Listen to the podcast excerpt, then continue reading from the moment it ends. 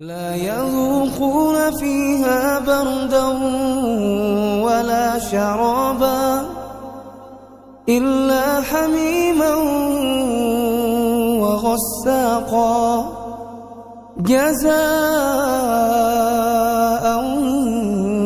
وفاقا إنهم كانوا لا يرجون حسابا وكذبوا بآياتنا كذابا Untuk membersihkan waktu kepada Al-Ustaz Ariful Bari LCMA Hafizahullah Ta'ala, waktu dan tempat kami persilakan. Jazakallah khair. Silakan Ustaz. Bismillahirrahmanirrahim. Assalamualaikum warahmatullahi wabarakatuh. Alhamdulillahi rabbil alamin.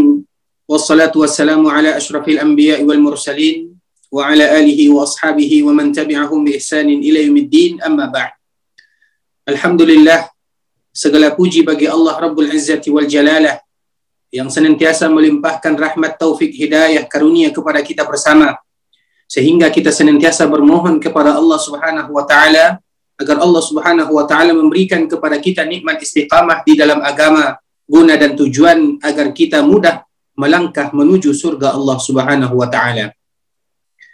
Kemudian salawat beriringkan salam semoga tetap tercurahkan buat baginda Rasulullah sallallahu alaihi wasallam. Allahumma salli ala Muhammad wa ala ali Muhammad kama sallaita ala Ibrahim wa ala ali Ibrahim innaka Hamidum Majid. Allahumma barik ala Muhammad wa ala ali Muhammad kama barakta ala Ibrahim wa ala ali Ibrahim innaka Hamidum Majid. Ikhwatal Islam, saudara kaum muslimin, kaum muslimat, terkhusus kami ucapkan jazakumullahu khairah kepada moderator kita Bapak Dr. Fahri. Semoga Allah Subhanahu wa taala menjaganya, memberikan taufik keberkahan kepadanya, kepada keluarganya, kemudian kepada sahabat ilmu Darmais, Profesor Dr. Redaksi dan kepada seluruh kaum muslimin. Semoga Allah Subhanahu wa taala senantiasa memberikan kepada kita ilmu yang bermanfaat.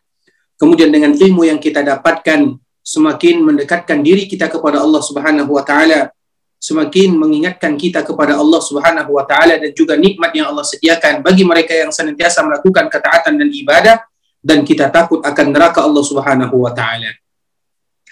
Bapak Ibu ikhwani akhwati rahimani wa rahimakumullah. Pada pembahasan kali ini, pembahasan kita dari kitab Syarh Sunnah yang dikarang oleh Imam Al-Muzani muridnya Imam Asy-Syafi'i rahimahullahu taala yaitu an-nusyuru wal hisabu. An-nusyuru wal hisabu. Yaitu hari kebangkitan dan hari perhitungan.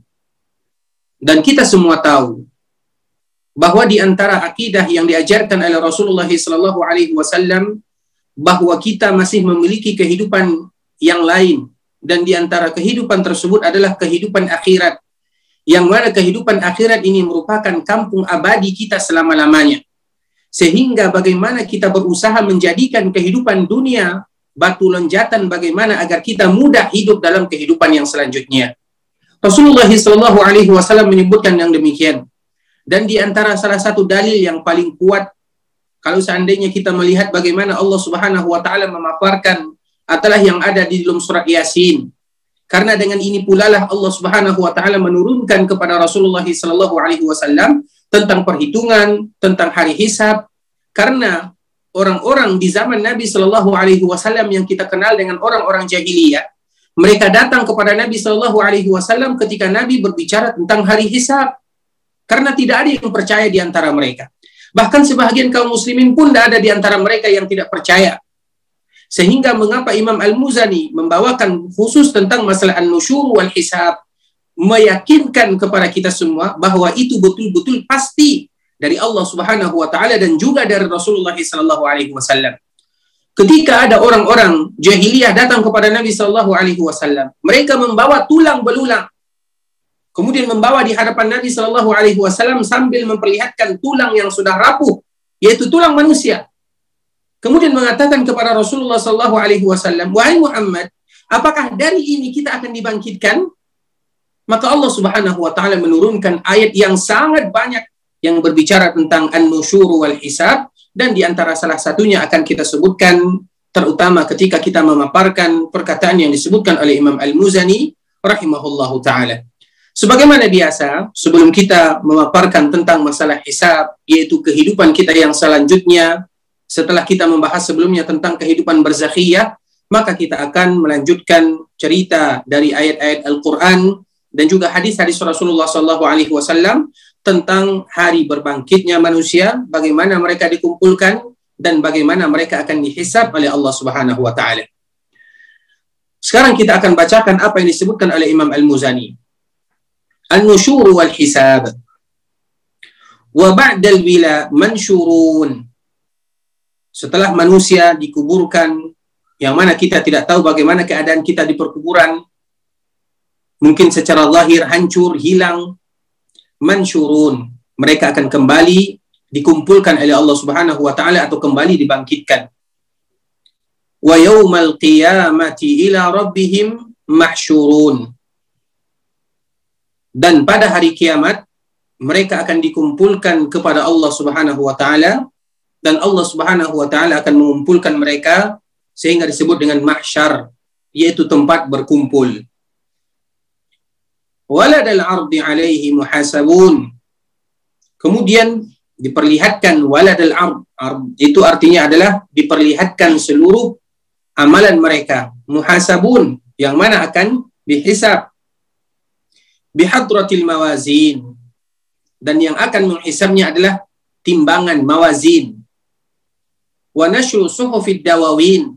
Kemudian akan diberikan kepada kita suhuf dawawin yaitu semua catatan amalan yang pernah kita lakukan dan yang pernah kita kerjakan. Ahsahu Allah wa nasuhu fi yawmin kana miqdaruhu 50 alf sanah ahsahu Allah yang mana catatan kita tersebut ahsahullah Allah menghitung secara detail. Wa dan banyak di antara mereka yang lupa.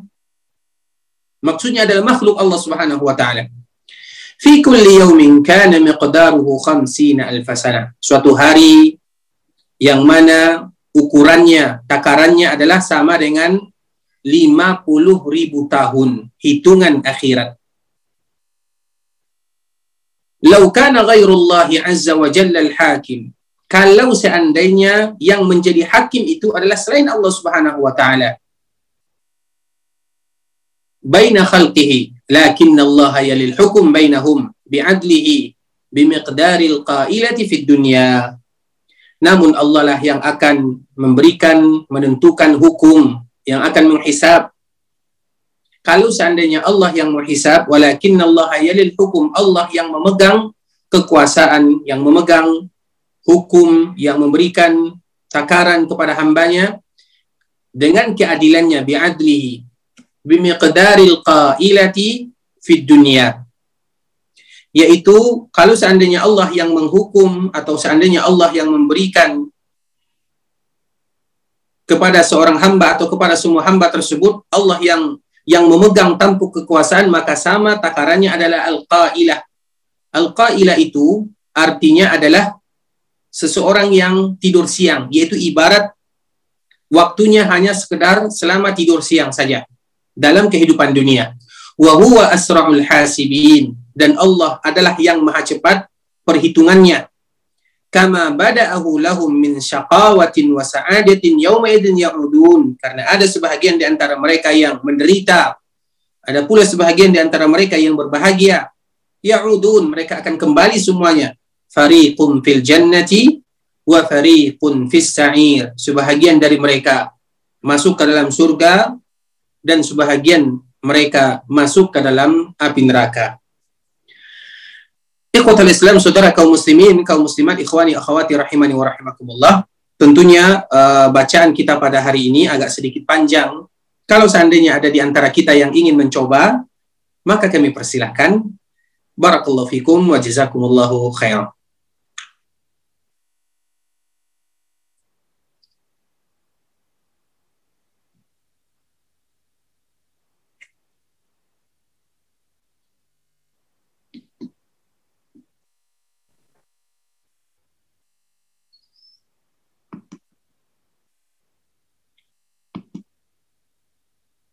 Uh, yang ingin membaca kami persilahkan. Uh, jazakumullahu khairan barakallahu fiik. Uh, Pak Ustadz, uh, belum di share screen ya yang dibaca di, buat di layar? Uh, belum kelihatan di layar kayaknya. Iya. Assalamualaikum Ustadz. Waalaikumsalam warahmatullah. Allah, Anda mau coba Ustadz. Ah, kami persilahkan. Ya, silakan. Bismillahirrahmanirrahim. Wa ba'dal bila mansyurun. Wa yawmal qiyamah ila rabbihim mahsyurun waladal ardi alaihi muhasabun bihadratil mawazin wa nasri suhufid da'wawin ahsahullahu wa yawmin kana miqdaruh khamsinal fasanah لو كان غير الله عز وجل حاكم بين خلقه لكنه الله يلي الحكم بينهم بعدله بمقدار بعدله. يا أستاذ؟ بعدله. بعدله بينهم بعدله بمقدار القائلة في الدنيا وهو أسرع الحاسبين كما بدعه لهم من شقاء وسعادة يومئذ يعودون. فارق في الجنة وفارق في السعير. بارك الله فيكم. Wa ma'ana Ustaz. Eh, fadal, silahkan. Artinya. Uh, setelah semuanya uh, makhluk hidup hancur, mereka akan dibangkitkan. Pada hari kiamat, mereka akan dikumpulkan kepada Allah Subhanahu wa taala dan diperlihatkan amal-amal mereka. Mereka akan dihisap di uh, mereka akan dihisap dengan timbangan-timbangan amal amalan dan yang pernah mereka dibagikan kerjakan. catatan amalan, dibagikan catatan amalan-amalan, lembaran-lembaran amalan. Allah Azza wa Jalla memperhitungkan semuanya, sedangkan mereka melupakannya di suatu hari yang ukurannya setara dengan 50 ribu tahun. Andai saja bukan Allah Azza wa Jalla sebagai hakim di antara makhluk-makhluknya, niscaya tidak akan bisa. Tetapi Allah lah yang akan memegang hukum di antara mereka dengan keadilan hanya selama waktu kailullah di dunia. Dialah Allah yang paling cepat hisapnya atau uh, perhitungannya sebagaimana Allah Jalla wa'ala telah menetapkan bagi mereka berupa penderitaan atau kebahagiaan. Pada hari itu pun mereka akan kembali maka ada sekelompok yang masuk ke dalam surga, ada juga kelompok yang lain yang akan masuk ke dalam neraka. Uh, Masya Allah, Barakallah fiqh. Baik, kalau ada yang lain ingin mencoba, kami persilahkan.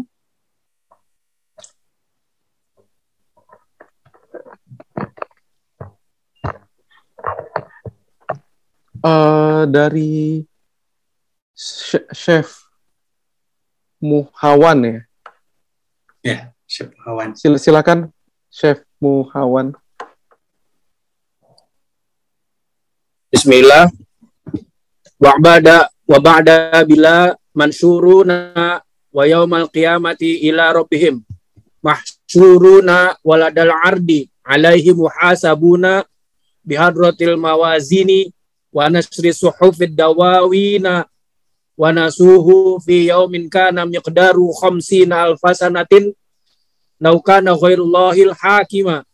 Baina khalqihi lakinnahu Allahu yalil hukama bainahum bi'adlihi bimiqdarin bimiqdari qailati fid dunya yauma izi ya'uduna fariqun fil jannati wa fariqun fis sa'iri setelah hancur manusia dibangkitkan dan pada hari kiamat manusia dikumpulkan di hadapan robnya. Di masa penampakan amal manusia dihisap. Dengan dihadirkannya timbangan-timbangan dan ditebarkannya lembaran-lembaran. Allah menghitung dengan teliti, sedangkan manusia melupakannya. Hal itu terjadi pada hari yang kadarnya kadarnya di dunia adalah 50 ribu tahun. Kalaulah kalaulah seandainya bukan Allah sebagai hakimnya, niscaya tidak akan bisa. Uh, akan tetapi Allah lah yang menetapkan hukum di antara mereka secara adil. Sehingga lama waktunya adalah sekedar masa istirahat siang di dunia. Dan Allah yang maha paling cepat menghitung hisapnya. Sebagaimana Allah memulai menciptakan mereka, ada yang sengsara atau bahagia. Pada hari itu mereka dikembalikan. Sebagian masuk surga, sebagian masuk neraka. Masya Allah, tabaraka rahman, barakallahu fikum, jazakumullahu khairah. Kalau ada yang lain ingin mencoba,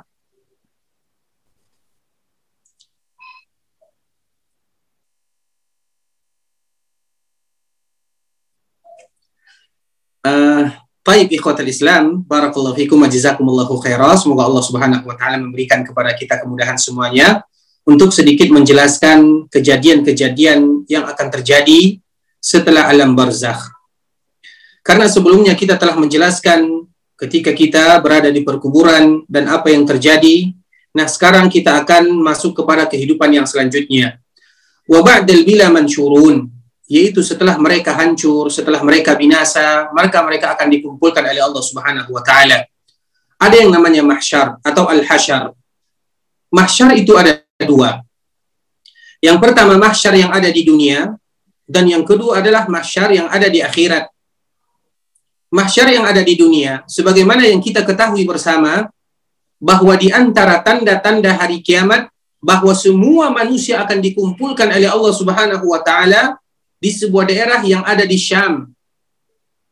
Itu ada namanya mahsyar di dunia. Allah Subhanahu wa taala kumpulkan ketika ada api yang sangat besar yang keluar dari daerah Yaman, maka semua manusia bergombongan pergi ke sebuah daerah atau pergi ke daerah Syam.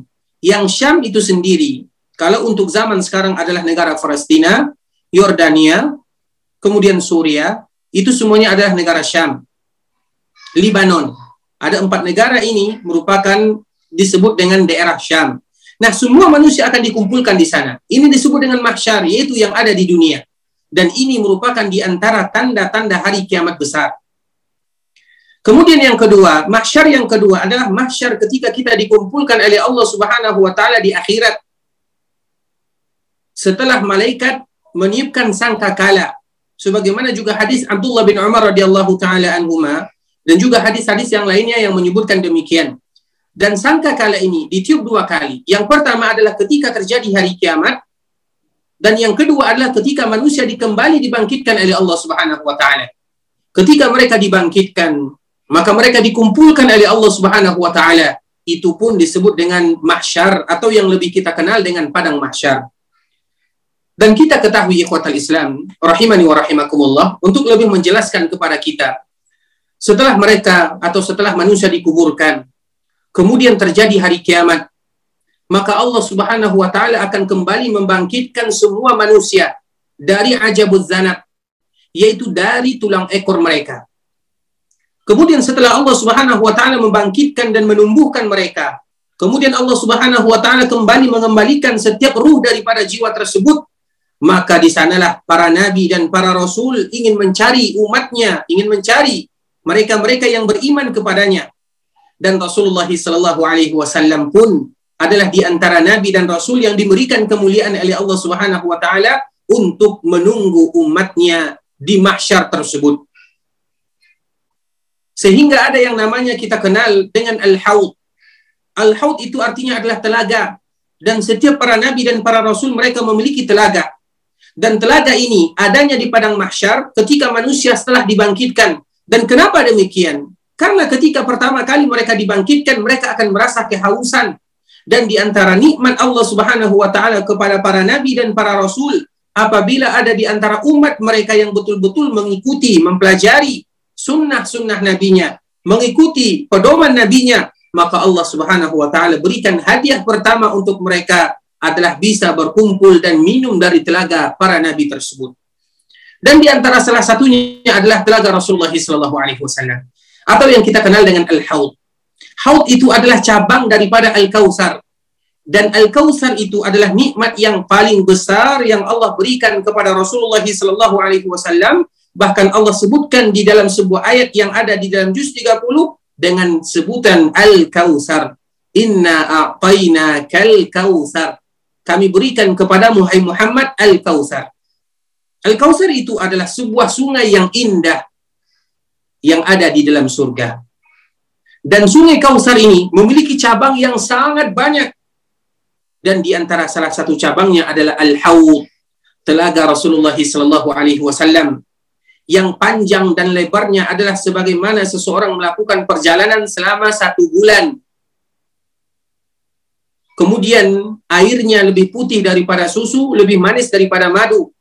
Alat untuk meminumnya sama dengan jumlah bintang-bintang yang ada di langit dan semua umat Rasulullah Sallallahu Alaihi Wasallam Rasul tahu mana umatnya mana bukan umatnya Rasulullah Sallallahu Alaihi Wasallam memanggil semua umatnya dan Rasul ingin umatnya meminum daripada telaga tersebut kecuali ada beberapa orang yang mereka tidak bisa minum dari telaga Nabi Sallallahu Alaihi Wasallam dan ini adalah setelah dibangkitkan. Siapa orang tersebut? Sehingga kita bermohon kepada Allah Subhanahu wa taala tidak termasuk ke dalam mereka yang tidak bisa minum. Karena barang siapa yang bisa minum dari telaga Nabi Shallallahu alaihi wasallam itu adalah awal kemudahan yang mana setelahnya mereka akan mendapatkan kebahagiaan dan kegembiraan, mereka akan mendapatkan kebahagiaan dan kemudahan dalam urusan-urusan yang selanjutnya. Mereka yang tidak bisa minum dari telaga Rasulullah Sallallahu Alaihi Wasallam adalah dua golongan. Yang pertama adalah mereka yang senantiasa merubah-rubah agama Rasulullah Sallallahu Alaihi Wasallam baik menambah ataupun mengurangi sehingga kita harus hati-hati di dalam beragama. Kita berusaha semaksimal mungkin menjaga sunnah Rasulullah Sallallahu Alaihi Wasallam mengikuti teladan Nabi yang mulia Sallallahu Alaihi Wasallam sehingga kita tidak termasuk ke dalam mereka yang dihalangi untuk tidak bisa minum dari telaga Nabi yang mulia sallallahu alaihi wasallam. Dan yang kedua adalah mereka yang memberontak, tidak mau membaiat, tidak mengakui kepemimpinan yang ada di daerahnya. Dua golongan inilah yang akan terhalangi dari bisa minum dari telaga Rasulullah wasallam. Dan semoga kita semua diberikan kemudahan oleh Allah agar bisa kita minum dari telaga Nabi sallallahu. Kemudian setelah haud maka kita dikumpulkan oleh Allah Subhanahu wa taala. Wa yaumal qiyamati ila rabbihim mahsyurun. Dan pada hari kiamat kita akan dikumpulkan di hadapan Allah Subhanahu wa taala di padang mahsyar. Dan juga Rasulullah sallallahu alaihi wasallam menyebutkan ketika kita dikumpulkan dikumpulkan dalam keadaan hufatan, uratan, urla. Dalam keadaan tidak memakai sandal, dalam keadaan tidak memakai pakaian, dan dalam keadaan tidak dikhitan sehingga ibunda kita Aisyah radhiyallahu taala anha bertanya kepada Rasulullah sallallahu alaihi wasallam, "Ya Rasulullah, kalau seandainya kita tidak berpakaian, tidak memakai sandal, apakah nanti sebahagian kita tidak melihat sebahagian yang lainnya?" Karena itu adalah fitrah manusia, yaitu laki-laki yang suka kepada perempuan, perempuan yang suka kepada laki-laki, sehingga ibunda Aisyah bertanya, "Ya Rasulullah, kalau kita tidak berpakaian, nanti sebahagian mereka atau sebahagian kita melihat kepada sebahagian yang lain." Apa jawaban Rasulullah Sallallahu Alaihi Wasallam? Ya Aisyah, al-amru asyad. Urusan pada hari itu adalah urusan yang sangat menegangkan sehingga tidak ada lagi kesempatan atau tidak terpikirkan oleh seseorang mereka akan melihat kepada aurat yang lainnya karena itu adalah sesuatu yang yang tidak bisa lagi mereka lakukan ada urusan yang sangat berbahaya yaitu ketika mereka dikumpulkan di hadapan Allah Subhanahu wa taala yang lamanya adalah khamsina alfasana 50 ribu tahun lamanya. 50 ribu tahun itu bukan waktu yang sebentar. Kita tidak tahu apa yang akan kita lakukan di padang mahsyar. Sehingga Rasulullah Shallallahu Alaihi Wasallam juga menyebutkan di dalam hadis yang lainnya, fayudna syams. Maka pada hari itu matahari didekatkan hampir jaraknya satu mil dari kita, sangat dekat. Kemudian maka keluarlah keringat. Ada di antara mereka yang keringatnya sampai di tumitnya, ada yang sampai di lututnya, ada yang sampai di pusarnya, bahkan ada yang sampai di telinganya. Saking berbahayanya hari itu. 50 ribu tahun lamanya. Dan kita tidak tahu apa yang akan kita lakukan. Kecuali sebahagian manusia yang diberikan naungan oleh Allah Subhanahu wa taala. Dan itulah yang harus kita lakukan. Itu yang kita cari. Bagaimana supaya kita termasuk di antara mereka-mereka yang diberikan kemudahan menghadapi padang mahsyar yang lamanya adalah khamsina alfasanah 50 ribu tahun lamanya. Sehingga Imam Al-Muzani menyebutkan di sini fi yaumin kana miqdaruhu khamsina alfasanah yaitu pada hari di mana takdirnya atau di mana kadarnya ukuran takarannya adalah 50 ribu tahun di akhirat. Kemudian ikhwatal Islam, saudara kaum muslimin, kaum muslim rahiman wa rahimakumullah. Sehingga setelah mereka berada di dalam kebimbangan, berada di dalam kesusahan, mereka tidak tahu apa yang akan mereka lakukan. Maka di sanalah ada kisah yang kita dengar dengan kisah syafaat al-uzma. Semua manusia datang berbondong-bondong ingin mencari siapa yang akan bisa menjadikan syafaat perantara kita dengan Allah Subhanahu wa taala siapa? Maka pada saat itulah manusia semuanya mencari Nabi Adam alaihi salam. Ketika mencari Nabi Adam, maka semuanya mengatakan wahai Adam, ala tara ila ma nahnu fi? Wahai Nabi Adam, tidakkah engkau melihat apa yang terjadi kepada kami? Engkau adalah ayah kami. Allah menciptakan dirimu langsung dengan tangannya. Kemudian apa kata Nabi Adam alaihi salam? Aku melakukan kesalahan yang tidak pernah aku lakukan dan tidak pernah dimaafkan, yang tidak pernah dilakukan oleh orang-orang setelahku. Aku tidak bisa memberikan syafaat untuk kalian, kata Nabi Adam alaihi salam. Izhabu ila Nuh. Maka datanglah kalian kepada Nabi Nuh. Kemudian berbondong-bondong lagi datang kepada Nabi Nuh. Dan poin penting yang harus kita ketahui, mencari Nabi Adam, mencari Nabi Nuh, dan Nabi-Nabi selanjutnya tidaklah mudah. Butuh waktu yang sangat lama. Kemudian ketika datang kepada Nabi Nuh, memohon syafaat kepada Nabi Nuh, agar datang kepada Allah Subhanahu wa taala, Nabi Nuh juga minta uzur. Nabi Nuh mengatakan, saya tidak bisa. Saya pernah melakukan kesalahan yang mana kesalahan tersebut adalah kesalahan yang besar. Aku malu kepada Allah Subhanahu wa taala.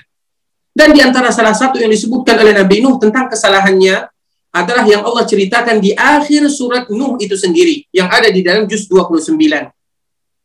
Ketika Nabi Nuh berdoa kepada Allah, "Ya Allah, kalau seandainya Engkau memberikan kepada mereka keturunan, maka akan lahir keturunan-keturunan yang kafir, yang kufur kepadamu." Padahal Nabi Nuh belum tahu apakah keturunan mereka akan kufur kepada Allah Subhanahu wa taala. Sehingga kita kenal dengan tufan yang sangat besar Kemudian Nuh mengatakan, pergilah kalian kepada Nabi Ibrahim. Maka semua manusia pergi kepada Nabi Ibrahim. Ketika bertemu dengan Nabi Ibrahim, menyebutkan keadaan kepada Nabi Ibrahim, apa kata Nabi Ibrahim? Aku tidak bisa memberikan kepada kalian syafaat karena aku dulu pernah berbohong tiga kali. Nabi Ibrahim mengatakan, aku pernah berbohong tiga kali. Kemudian dia menyebutkan apa yang pernah dia lakukan dan apa yang pernah dia katakan yang semuanya Allah Subhanahu wa taala ceritakan di dalam Al-Qur'an. Kemudian Nabi Ibrahim mengatakan, "Pergilah kalian kepada Nabi Musa." Semuanya berbondong-bondong kepada datang kepada Nabi Musa. Kemudian Nabi Musa pun tidak bisa melakukannya karena dia pernah memukul orang, meninju orang sehingga dia mati, orang tersebut mati. Kemudian dia mengatakan, "Pergilah kalian kepada Nabi Isa." Nabi Isa pun tidak bisa memberikan syafaat kepada Allah Kemudian Nabi Isa mengatakan, pergilah kalian kepada yang namanya Muhammad sallallahu alaihi wasallam. Nah, ketika manusia semuanya datang kepada Rasulullah sallallahu alaihi wasallam, maka di sanalah Rasulullah sallallahu alaihi wasallam mengatakan, "Ana laha, ana laha, ana laha." Ini adalah tugasku, ini adalah tugasku dan ini adalah untukku.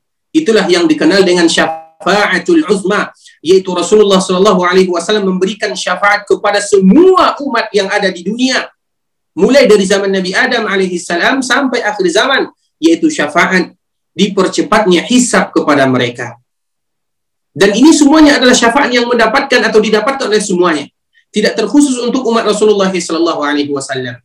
Kemudian setelah itu, apa kata Rasulullah sallallahu alaihi wasallam yang juga pernah menyebutkan nahnul akhirunal awwalun. Kita adalah umat yang terakhir, namun kita adalah umat yang pertama akan dihisap oleh Allah Subhanahu wa taala. Di antara cita-cita Rasulullah yang sangat mulia adalah melihat kebanyakan dan semua umatnya masuk ke dalam surga. Itu adalah keinginan Rasulullah Sallallahu Alaihi Wasallam. Rasulullah Sallallahu Alaihi Wasallam sangat sayang kepada kita. Bahkan Rasulullah Sallallahu Alaihi Wasallam ingin melihat atau bercita-cita bagaimana Nabi bertemu dengan dengan teman-temannya, dengan rekan-rekannya, dengan ikhwannya.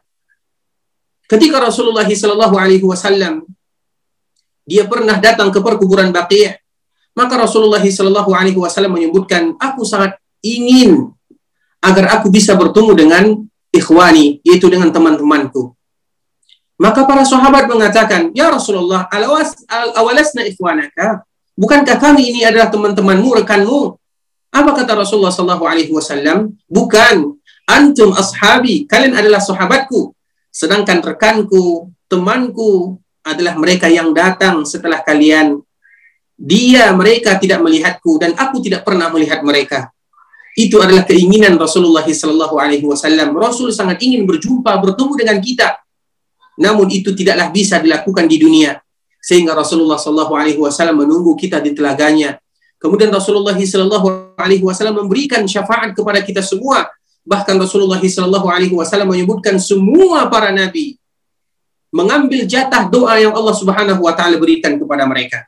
Karena Allah memberikan kepada setiap nabi itu ada doa yang akan diterima oleh Allah. Sedangkan aku kata Rasulullah sallallahu alaihi wasallam, ikhtabatu. Aku sembunyikan doa tersebut untuk menjadi syafaat bagi umatku. Begitulah Rasulullah sallallahu alaihi wasallam.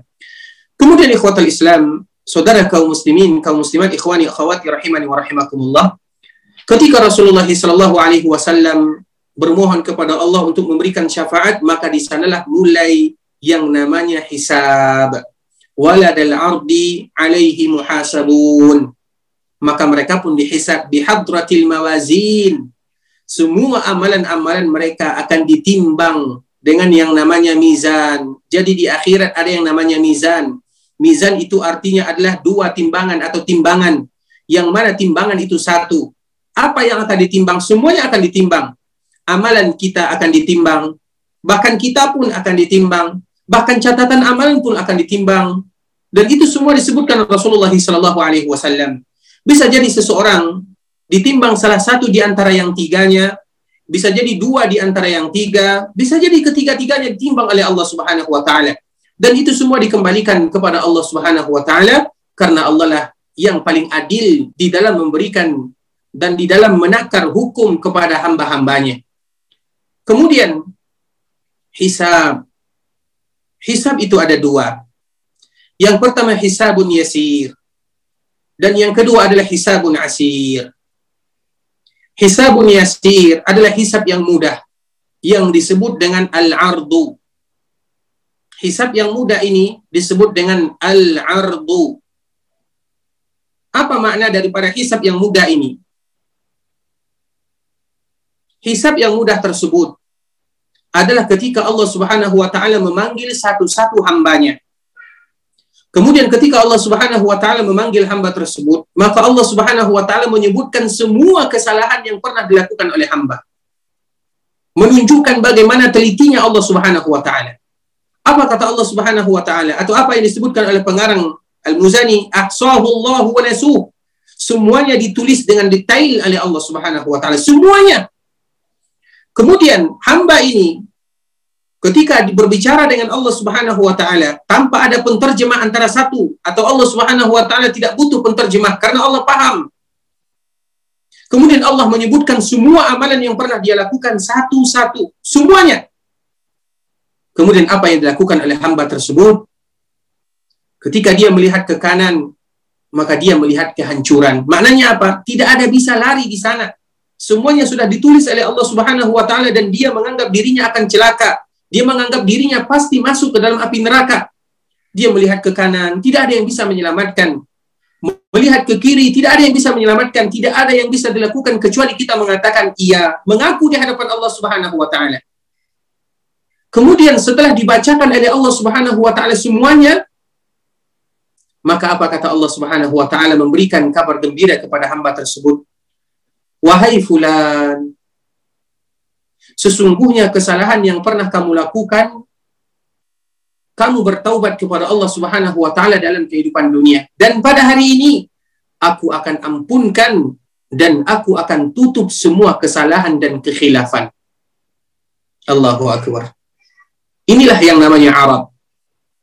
Mereka ditanya oleh Allah Subhanahu wa taala, namun tidak dipaparkan, tidak dipamerkan kesalahannya antara kita dengan Allah Subhanahu wa taala sehingga ketika kita merasa tidak akan ada tempat lari kecuali api neraka, di sanalah Allah memperlihatkan bagaimana kasih sayangnya. Karena kita tahu setiap manusia melakukan dosa dan kesalahan, semua kita siang, malam, pagi, sore kita melakukan dosa, kesalahan. Dan Allah yang menyebutkan demikian, "Ya Adam, innakum tuqti'una bil-laili wan-nahar." Kalian melakukan dosa siang dan malam.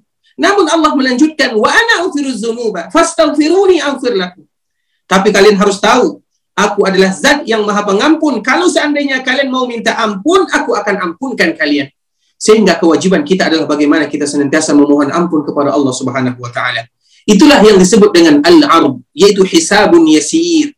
Hisab yang sangat mudah di mana Allah Subhanahu wa taala menutup kesalahan kita, Allah ampunkan dan Allah berikan hadiah yang terindah yaitu surga. Kemudian yang kedua hisabun asir. Hisabun asir ini adalah bagi mereka yang mereka yang kufar, bagi mereka yang munafik, bagi mereka yang fasik, bagi mereka yang bermaksiat kepada Allah Subhanahu wa taala kemudian mereka tidak mau mengakui kesalahannya atau tidak mau bertobat kepada Allah Subhanahu wa taala. Mereka akan dihisab dan hisab ini adalah hisab yang akan membuat mereka semakin celaka dan semakin celaka dan mereka yang dihisab dengan hisab yang kedua pasti akan diazab. Manukisha uzib. Barang siapa yang dimunakashah, ditanya oleh Allah Subhanahu wa taala, dipaparkan oleh Allah Subhanahu wa taala, maka dia pasti akan diazab oleh Allah Subhanahu wa taala. Dan semoga kita tidak termasuk ke dalam mereka yang dihisab dengan hisab yang yang melelahkan atau yang disebut dengan hisabun asir. Dan hisab ini sebagaimana disebutkan oleh Imam Al-Muzani, "Lau kana ghairullah azza wa jalla al-hakim baina khalqihi, lakin Allah yalil hukum." Hisab tersebut adalah hisab yang sangat lama, bukan sesuatu yang mudah. Jadi 50 ribu tahun dikumpulkan, kemudian dihisab nanti butuh lagi 50 ribu tahun lamanya.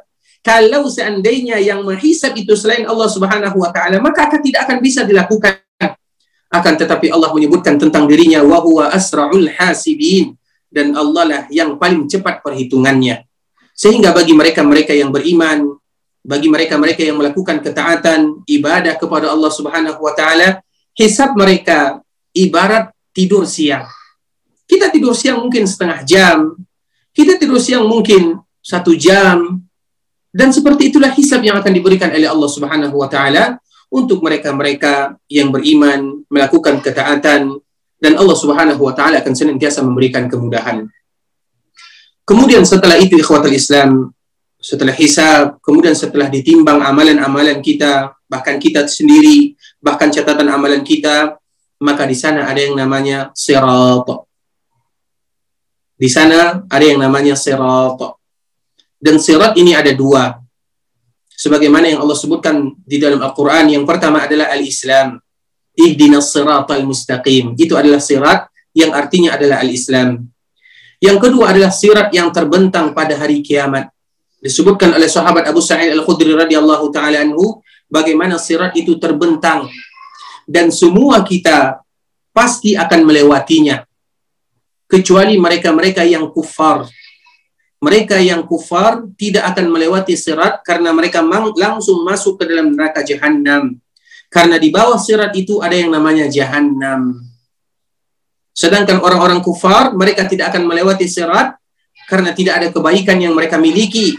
Sehingga mereka langsung dimasukkan oleh Allah subhanahu wa ta'ala ke dalam neraka jahanam. Kemudian ada di antara mereka yang melewati sirat tersebut ibarat kilat, ada yang ibarat seperti kuda pacuan, ada di antara mereka yang melewatinya seperti orang yang berlari, tergantung amalan masing-masing. Bahkan ada di antara mereka yang melewatinya namun anggota badannya sudah tercabik-cabikkan walaupun akhirnya mereka selamat. Ada lagi mereka yang melewati, namun akhirnya mereka terjatuh juga. Itu mereka-mereka yang fasik, bermaksiat kepada Allah Subhanahu wa taala. Kemudian setelah sirat, maka ada lagi yang namanya hisab. Setelah sirat ada lagi hisab yang selanjutnya. Dan hisab ini tidak sama dengan hisab yang pertama. Hisab yang pertama menentukan kesalahan-kesalahan. Sedangkan hisab yang kedua adalah bagaimana hisab sebelum masuk ke dalam surga. Kenapa demikian? Karena Allah menginginkan setiap hamba yang masuk ke dalam surga tidak ada lagi kedengkian di hatinya. Bahkan jangankan hamba, binatang saja akan dihisab oleh Allah Subhanahu wa taala. Seperti misalnya sebagaimana yang disebutkan kalau seandainya ada dua binatang, kambing, yang satunya ada tanduk, yang satunya tidak ada tanduk, kemudian mereka tentunya yang menang adalah yang memiliki tanduk, nanti akan dihisab di depan Allah Subhanahu wa taala. Bagaimana dengan manusia? Nah, sebelum mereka masuk ke dalam surga, Allah ingin membersihkan hati mereka. Namun hisab ini tidak akan mengantarkan mereka ke dalam neraka, tidak. Hanya saja hisab yang akan betul-betul membuat mereka hilang dari segala kedengkian. Tidak ada lagi urusan dengan manusia dengan yang lainnya sehingga mereka bersih, zahir dan batin mereka bersih, kemudian baru mereka masuk ke dalam surga Allah Subhanahu wa taala dan yang pertama kali dibukakan untuknya pintu surga adalah Rasulullah sallallahu alaihi wasallam. Kemudian selanjutnya ikhwatal Islam, setelah Rasulullah Shallallahu Alaihi Wasallam mempersilahkan umatnya untuk masuk, maka Rasulullah Shallallahu Alaihi Wasallam kembali melihat mereka-mereka yang di Allah Subhanahu Wa Taala dari umatnya. Maka ada lagi yang namanya syafaat dan syafaat ini adalah syafaat bagi mereka yang memiliki kadar keimanan di dalam hatinya walaupun sedikit saja. Makanya di dalam hadis yang diriwayatkan oleh Imam Bukhari, hadis yang sangat panjang yang berkaitan dengan syafaat Rasulullah Shallallahu Alaihi Wasallam datang kepada Allah. Rasulullah Shallallahu Alaihi Wasallam bersujud memohon meminta kepada Allah. Kemudian Allah Subhanahu Wa Taala mengatakan, Ya Muhammad, irfa rasak, angkat kepalamu, washfa' tu syafa' berikan syafaat, minta aku akan berikan kepadamu. Apa jawaban Rasulullah Shallallahu Alaihi Wasallam? Ummati, ya Allah umatku. Maka Allah mengeluarkan, memberikan syafaat dan ingat syafaat itu ada dua syaratnya.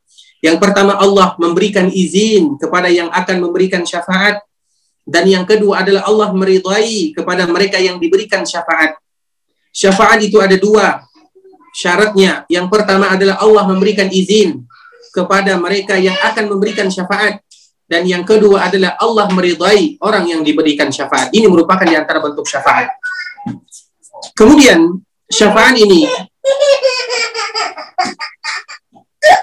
Kemudian syafaat ini ketika Rasulullah Wasallam meminta kepada Allah maka dikeluarkan mereka yang masih memiliki keimanan sebesar gandum. Kemudian Nabi datang lagi, dikeluarkan lagi mereka yang memiliki separohnya keimanan dan kadar keimanan. Kemudian Nabi datang lagi, dikeluarkan bagi mereka yang memiliki kadar keimanan walaupun sebesar semut yang berwarna hitam. Kemudian yang terakhir, karena empat kali Rasulullah Wasallam datang maka apa kata Allah Subhanahu wa taala? Baqiyat syafaati, tinggal syafaatku. Kemudian apa kata Allah Subhanahu wa taala? Barang siapa yang mengucapkan la ilaha illallah, maka Allah Subhanahu wa taala akan mengeluarkan mereka dari nerakanya. Namun itu semua dikembalikan kepada Allah Subhanahu wa taala. Ini merupakan perjalanan kita yang disebutkan di dalam Al-Qur'an ataupun hadis-hadis Rasulullah wasallam dan yang mana insya Allah pada pertemuan yang selanjutnya kita akan membahas tentang surga dan semoga Allah Subhanahu wa taala senantiasa memberikan kepada kita kemudahan agar Allah Subhanahu wa taala memudahkan urusan kita di dunia dan juga Allah Subhanahu wa taala memudahkan urusan kita menghadapi perjalanan yang sangat panjang. Barakallahu fikum. Sekarang kita buka sesi yang selanjutnya yaitu sesi tanya jawab. Semoga Allah Subhanahu wa taala memberikan kemudahan kepada kita bersama. Jazakumullahu khairan.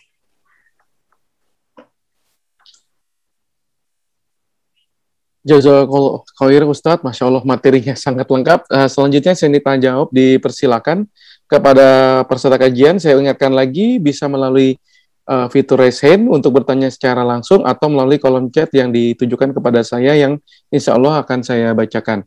Untuk uh, fit, uh, yang bertanya secara langsung sudah ada dua orang, Pak Ustadz.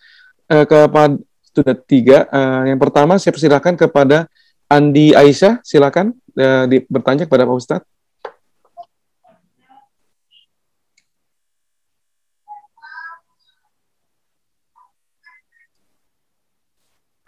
Andi Aisyah bisa di uh, apa di unmute dulu untuk bertanya secara langsung. Saya persilakan untuk bertanya.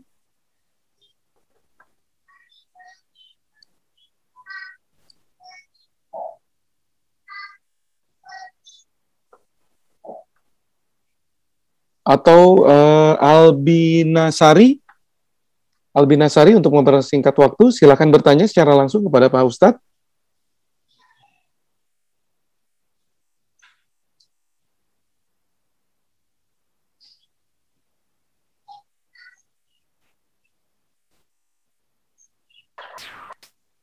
Ya, Bismillah. Assalamualaikum warahmatullahi wabarakatuh, Ustaz. Barakallahu fiik.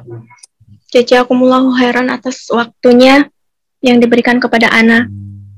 Uh, pertanyaan Ana, apakah dosa bergibah di zaman dulu sebelum kita berhijrah itu Ustadz akan Allah ampuni dengan kita bertaubat dengan taubatan nasuha dan kita bersedekah dan mendoakan orang yang pernah kita gibahi. Dan apakah salah apabila kita sekarang sudah banyak menutup diri karena uh, ketakutan akan kita tidak bisa menjaga lisan begitu Ustaz? Jadi uh, gimana ya? Ya mungkin dulunya Ana seorang mu'alaf Ustadz dan banyak sekali kekurangan-kekurangan Ana sebelum Ana hijrah uh, ya di perkumpulan kadang-kadang ada hal yang kita tidak kontrol dengan ucapan begitu Ustadz dan Ana sangat takut Allah tidak mengampuni dan kelak Ana dihisap dan dituntut oleh orang-orang yang pernah Ana gibahi begitu Ustadz. Sejakumullahu khairan. Wabarakallah fiqh. Barakallahu fikum wa jazakumullahu khairan. Semoga Allah Subhanahu wa taala menjaga kita semuanya, menjaga saudari kita yang bertanya. Semoga Allah Subhanahu wa taala senantiasa memberikan kepadanya istiqamah di dalam agama, senantiasa beribadah kepada Allah Subhanahu wa taala dan Allah Subhanahu wa taala menghadiahkan kepada kita Islam selama kita hidup di dunia dan semoga Allah pun memberikan kepada kita keimanan ketika kita berjumpa dengan Allah Subhanahu wa taala. Tentunya semua kita melakukan dosa, dan tidak ada di antara kita yang tidak berdosa. Hanya saja Allah Subhanahu wa taala adalah zat yang maha pemurah. Allah Subhanahu wa taala mewajibkan atau Allah memberikan sifat untuk dirinya adalah At-Tawwab. Innallaha huwa tawwabur rahim. Sesungguhnya Allah Subhanahu wa taala adalah zat yang maha menerima taubat. Rasulullah Shallallahu Alaihi Wasallam banyak sekali berkisah kepada kita tentang orang-orang terdahulu yang mungkin kalau seandainya kita bandingkan dengan dosa yang kita lakukan tidak sebanding namun Rasulullah Shallallahu Alaihi Wasallam menginginkan kepada kita bagaimana rahmat Allah itu maha luas. Allah mengatakan kepada dirinya, Inna rahmati wasi'at kulla syai' Sesungguhnya rahmatku meliputi segala sesuatu. Kalau seandainya ada hamba yang melakukan kesalahan, kemudian mereka meminta memohon kepada Allah, Allah pasti akan kabulkan, Allah pasti akan maafkan. Dan bahkan Nabi Shallallahu Alaihi Wasallam menyebutkan, "At-taibu minaz zambi kaman la zambalah." Mereka yang betul-betul bertaubat kepada Allah ibarat mereka yang tidak memiliki dosa. Apabila kita sudah pernah melakukan kesalahan, kita melakukan dosa, kita mengibah manusia, maka ketika kita bertobat kepada Allah, kita mendoakan orang yang pernah kita ceritakan, bahkan kita bersedekah atas nama mereka, maka semuanya akan diampunkan dan dimaafkan oleh Allah Subhanahu wa taala dan tidak akan lagi dihitung. Dicatat memang. Namun Allah Subhanahu wa taala makanya ada yang namanya istighfar.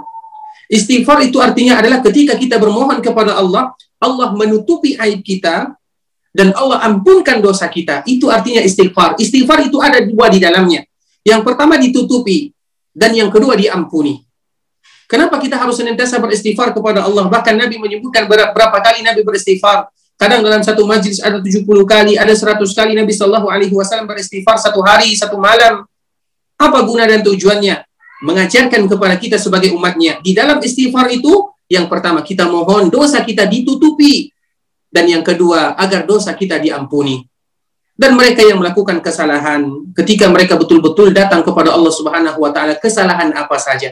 Bahkan kesalahan yang paling besar, kita ceritakan sebagaimana Nabi pernah menceritakan.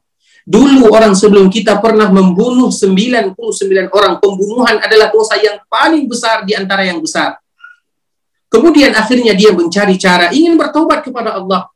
Dia bertanya kepada salah seorang ahli ibadah, Aku telah membunuh 99 orang, apakah aku masih memiliki harapan untuk bertaubat? Orang tersebut mengatakan tidak. Karena dia mengatakan sudah membunuh 99 orang, dosa yang paling besar. Akhirnya dia bunuh orang yang tadi dia tanya. Lengkaplah dia membunuh 100 orang. Kemudian dia akhirnya dia mencari lagi berputar karena hatinya senantiasa ingin kembali kepada Allah Subhanahu wa taala. Dia bertemu dengan ahli ilmu. Dia mengatakan, "Wahai fulan, aku sudah membunuh 100 orang. Apakah masih ada harapan taubat untukku?" Maka orang tersebut mengatakan, "Ada. Tidak ada yang namanya tidak tidak ada yang namanya kata taubat itu tertutup bagi manusia, tidak ada. Semuanya akan diterima oleh Allah Subhanahu wa taala kalau seandainya hamba betul-betul datang kepada Allah. Kemudian apa kata orang tersebut? Hendaklah kamu meninggalkan daerahmu. Yaitu maknanya apa? Kesalahan yang pernah kita lakukan, kita berusaha untuk menjauhinya, tidak terjatuh kembali ke sana. Sehingga orang ini meninggalkan kampungnya. Baru sepertengah jalan atau di tengah perjalanan, dia meninggal. Sehingga berebutan malaikat azab dengan malaikat rahmat. Mereka tidak tahu apakah ini sudah diterima taubatnya. Karena dia belum melakukan apa-apa. Malaikat azab ingin mengambilnya. Malaikat rahmat ingin mengambilnya. Dan mereka bertengkar. Sehingga Allah Subhanahu wa taala mengutus malaikat yang lainnya untuk memberikan keputusan. Coba ukur tanah tersebut mana yang lebih panjang. Kalau seandainya dia lebih dekat kepada daerah yang ingin dia tuju, maka ambil dan diambil oleh malaikat rahmat. Diambil oleh malaikat rahmat. Kalau seandainya tidak, maka diambil oleh malaikat azab. Sehingga apa yang terjadi? Allah yang memberikan bantuan. Dia baru melakukan perjalanan sedikit saja. Namun Allah perintahkan kepada bumi untuk mendekat Kemudian akhirnya dia diambil oleh malaikat rahmat. Padahal kita lihat di dalam hadis ini, dia belum melakukan kebaikan. Namun ketika hati betul-betul datang kepada Allah Subhanahu wa taala, maka ketahuilah innallaha huwa tawwabur rahim. Sesungguhnya Allah Subhanahu wa taala Maha menerima taubat dan Maha rahmat kepada kita bersama dan semoga kita senantiasa termasuk di antara hamba-hamba yang senantiasa kembali bertaubat kepada Allah Subhanahu wa taala. Barakallahu fikum.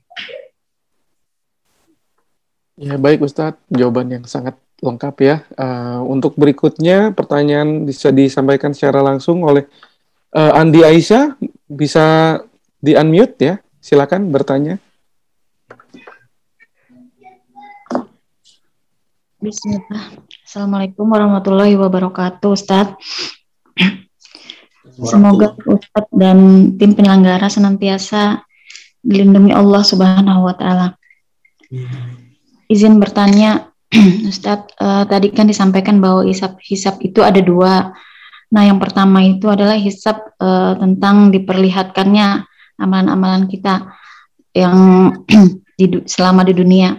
Nah, apakah jika kita sudah bertaubat atas dosa-dosa kita yang di dunia dengan taubatan yang sebenar-benar taubat, apakah uh, masih diperlihatkan kelak di akhirat, Ustadz, uh, apa yang pernah kita lakukan itu?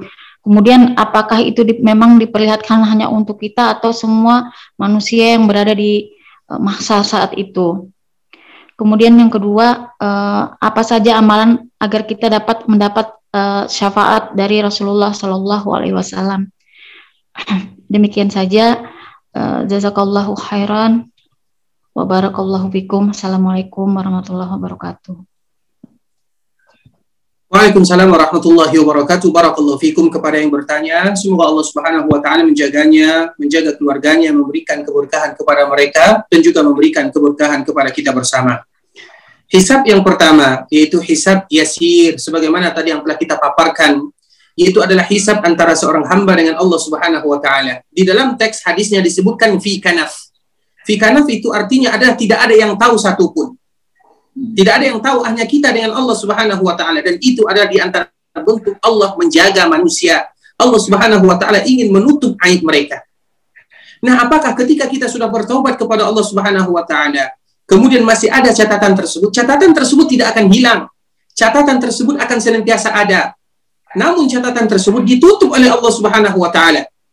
Allah tahu dan ketika Allah menghisap kita dengan hisap yang yasir, Allah hanya memberitahukan bahwa ini yang kalian lakukan, ini yang kalian lakukan, ini yang kalian lakukan.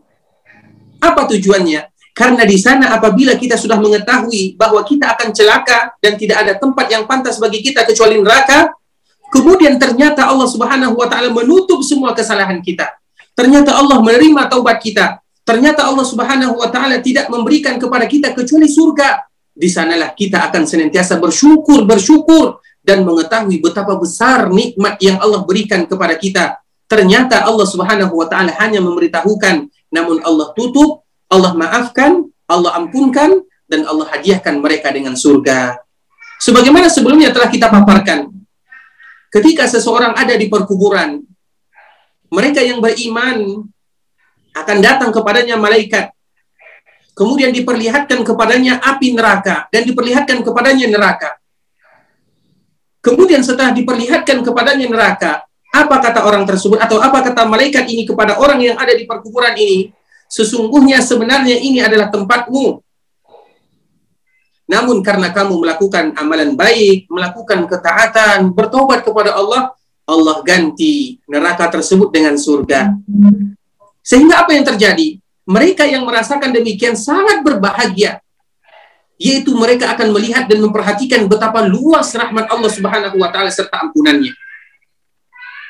Dan itu pula yang dilakukan oleh Allah Subhanahu wa taala dalam hisab yasir.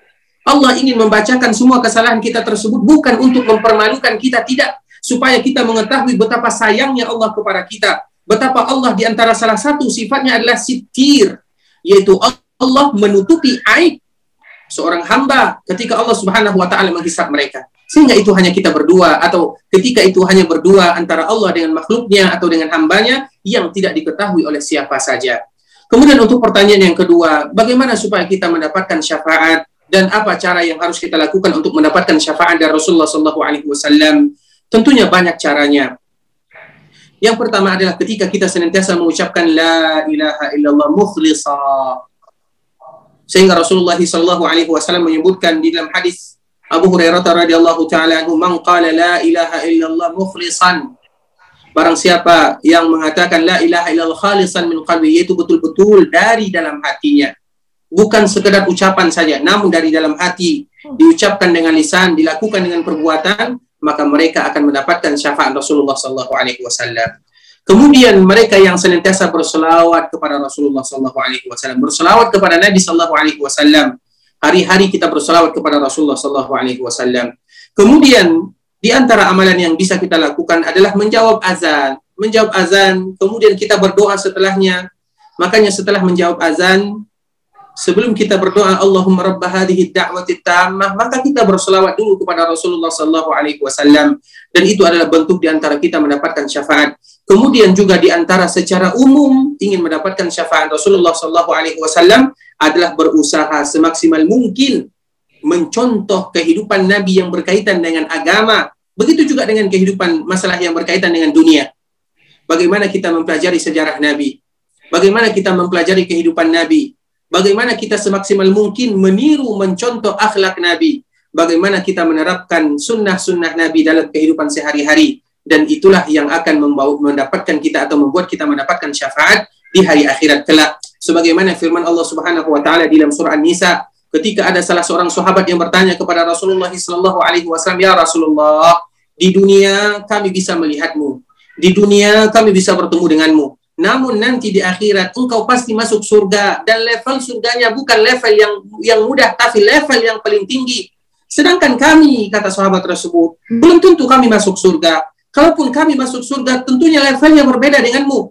Maka Allah Subhanahu wa taala menurunkan firman-Nya yang ada di dalam surah An-Nisa, "Wa may yuti'illaha war rasul فأولئك مع الذين أنعم الله عليهم من النبيين والصديقين والشهداء والصالحين وحسن أولئك رفيقا Barang siapa yang taat kepada Allah, taat kepada Rasulnya, berusaha mengikuti sunnah Nabinya, Allah kumpulkan mereka bersama para nabi, para ulama, para syuhada, dan orang-orang saleh. Semoga Allah Subhanahu wa taala kumpulkan kita bersama Rasulullah sallallahu alaihi wasallam di dalam surganya. Barakallahu fikum. Baik, Ustadz. Jazakallah khair. Uh, pertanyaan berikutnya, uh, saya persilakan kepada Santi Anjarwati. Silakan bertanya langsung kepada Pak Ustadz. Assalamualaikum warahmatullahi wabarakatuh, Ustadz. Barakallahu Semoga Allah senantiasa menjaga Ustadz keluarga dan kaum muslimin dan muslimat. Ustadz, Anda mau tanyakan, Anda pernah dengar yang hadis yang tentang disiksa uh, hadis yang tentang seorang yang meninggal yang disiksa dalam kubur lalu tiba-tiba siksaannya itu dihentikan. Lalu si mayat itu ber, bertanya kepada malaikat wahai malaikat mengapa engkau menghentikan siksaanmu? Uh, dan malaikat bertanya ini karena doa istighfar anak-anakmu yang soleh dan salihah.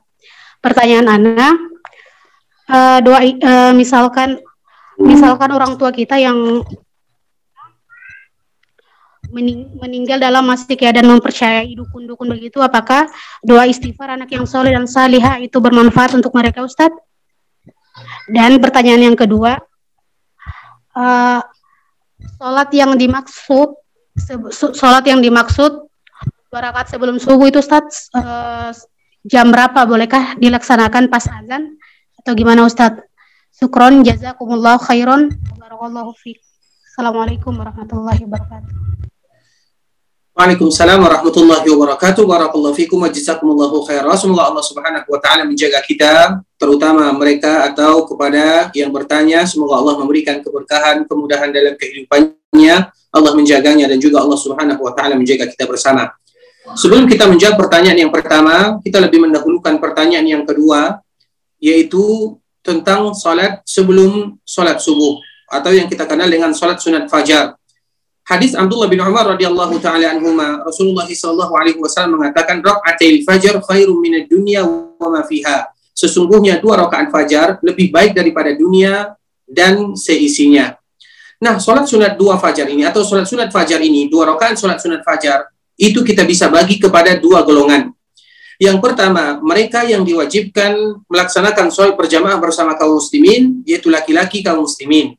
Bagi mereka yang diwajibkan sholat berjamaah bagi kaum muslimin, tentunya waktu mereka adalah setelah azan dan sebelum orang melakukan sholat subuh berjamaah. Itu adalah waktu bagi mereka untuk melaksanakan sholat dua rakaat fajar. Sedangkan bagi mereka yang diberikan kebebasan sholat di rumah, seperti wanita, anak-anak, orang yang sudah tua, mereka yang sakit, maka sebenarnya masalah seperti ini diberikan kepada mereka kelonggaran. Intinya sebelum mereka melakukan sholat subuh, maka dianjurkan bagi mereka untuk melakukan sholat sunat dua rakaat.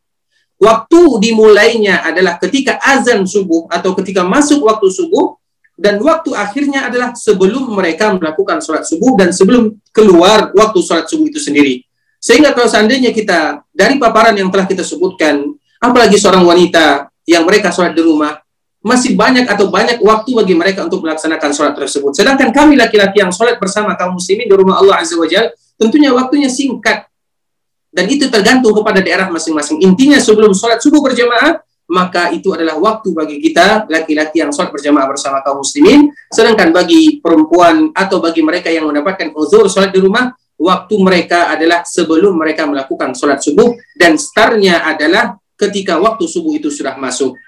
Kemudian kita kembalikan kepada pertanyaan yang pertama. Tentunya di antara salah satu yang akan membuat orang-orang yang ada di perkuburan tersebut diampunkan oleh Allah, dilapangkan perkuburannya, dihentikan siksanya, adalah karena doa kaum muslimin. Baik itu doa dari anaknya, baik itu doa dari keluarganya, baik itu doa dari seluruh kaum muslimin yang ada. Sehingga kita jangan pernah bakhil. Setiap kali kita melewati perkuburan, kita mengucapkan Assalamualaikum ya ahla diyari minal mu'minin wal muslimin wa inna insyaallah bikum lahikun wa nas'alullah lana wa lakumul afiyah. Kenapa? Jangan pernah kita menganggap remeh doa yang kita ucapkan tersebut. Setiap kali kita melewati dan setiap kali kita membacakan Allah berikan kepada mereka ampunan semuanya. Allah Maha Rahman, Allah Maha Rahim. Sehingga setiap kali kita melewati perkuburan, maka kita memberikan hadiah yang terindah untuk saudara-saudara kita yang sudah meninggal. Apalagi kalau seandainya itu adalah anaknya, apalagi kalau seandainya mereka betul-betul mengkhususkan doa tersebut apalagi anak yang saleh yang mereka mencari keridhaan Allah Subhanahu wa taala. Hanya saja pertanyaannya, ketika orang tua yang masih mempercayai dukun atau bagaimana, kita tidak tahu bagaimana kadar kepercayaan mereka. Apakah mereka betul-betul percaya dan bagaimana tingkat kepercayaan mereka? Karena kepercayaan kepada dukun, kepada para normal dan yang semisalnya itu berbeda antara satu dengan yang lainnya ada kepercayaan yang tersebut, ada kepercayaan tersebut yang mereka menyetarakan dengan Allah Subhanahu wa taala. Ada kepercayaan tersebut yang itu merupakan dosa besar. ada kepercayaan tersebut yang itu merupakan dosa kecil. Sehingga kita tidak bisa memberikan satu hukum. Karena kepercayaan itu kembalinya kepada hati. Dan orang yang percaya kepada dukun itu bertingkat-tingkat. Ada yang betul-betul percaya, mengatakan dukun itu tahu semuanya. Tahu tentang ilmu gaib, perkara yang, yang gaib, dia tahu. Ada orang yang percaya kepada dukun, hanya sekedar percaya saja, hanya iseng misalnya, atau hal-hal yang lain misalnya. Ada mereka yang percaya karena kekosongan iman di dalam dadanya. Kita tidak tahu.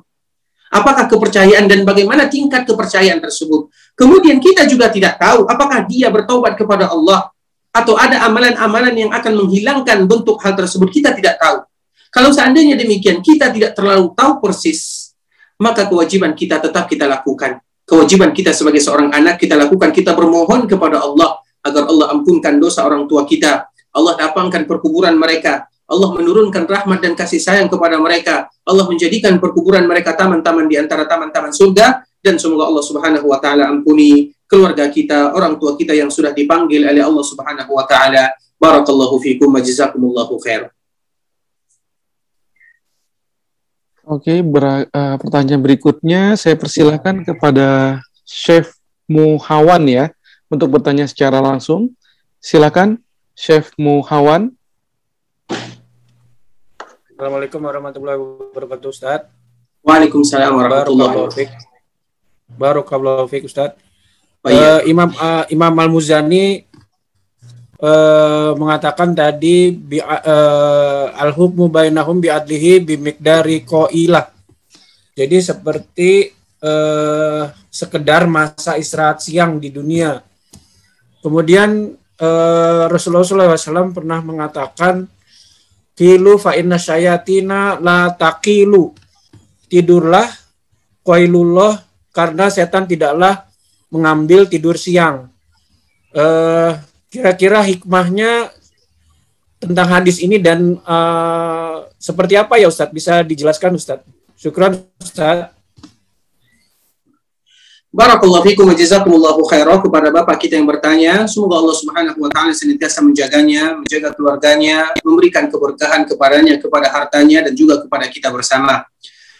Masalah bimiqdaril qailah itu hanya sekedar ukuran dan ini tidak bisa kita kaitkan dengan hadis Rasulullah sallallahu alaihi wasallam qilu fa inna syaitana la yaqil. Hendaklah kalian tidur siang karena syaitan tidak tidur siang. Sebenarnya ini Nabi sallallahu alaihi wasallam mengambil takaran berapa lama hisab tersebut. Jadi hisab tersebut, sebagaimana disebutkan oleh Imam Al-Muzani, yaitu ibarat orang pailulah, yaitu sebentar sekali, setengah jam, satu jam. Bahkan di dalam riwayat yang lain, di dalam riwayat yang lain, Rasulullah Shallallahu Alaihi Wasallam menyebutkan itu hanya ibarat dari waktu asar kepada waktu maghrib, sebentar saja, mungkin satu jam atau sekitar dua jam yaitu bagaimana cepatnya perhitungan Allah Subhanahu wa taala kalau seandainya diukur maka ukurannya adalah qailulah. Tentunya Rasulullah Shallallahu Alaihi Wasallam atau zaman terdahulu mereka tidak menghitung dengan jam, yaitu menghitung dengan takaran, yaitu kailulah orang yang tidur siang. Dan memang waktu kailulah itu adalah waktu yang sangat singkat.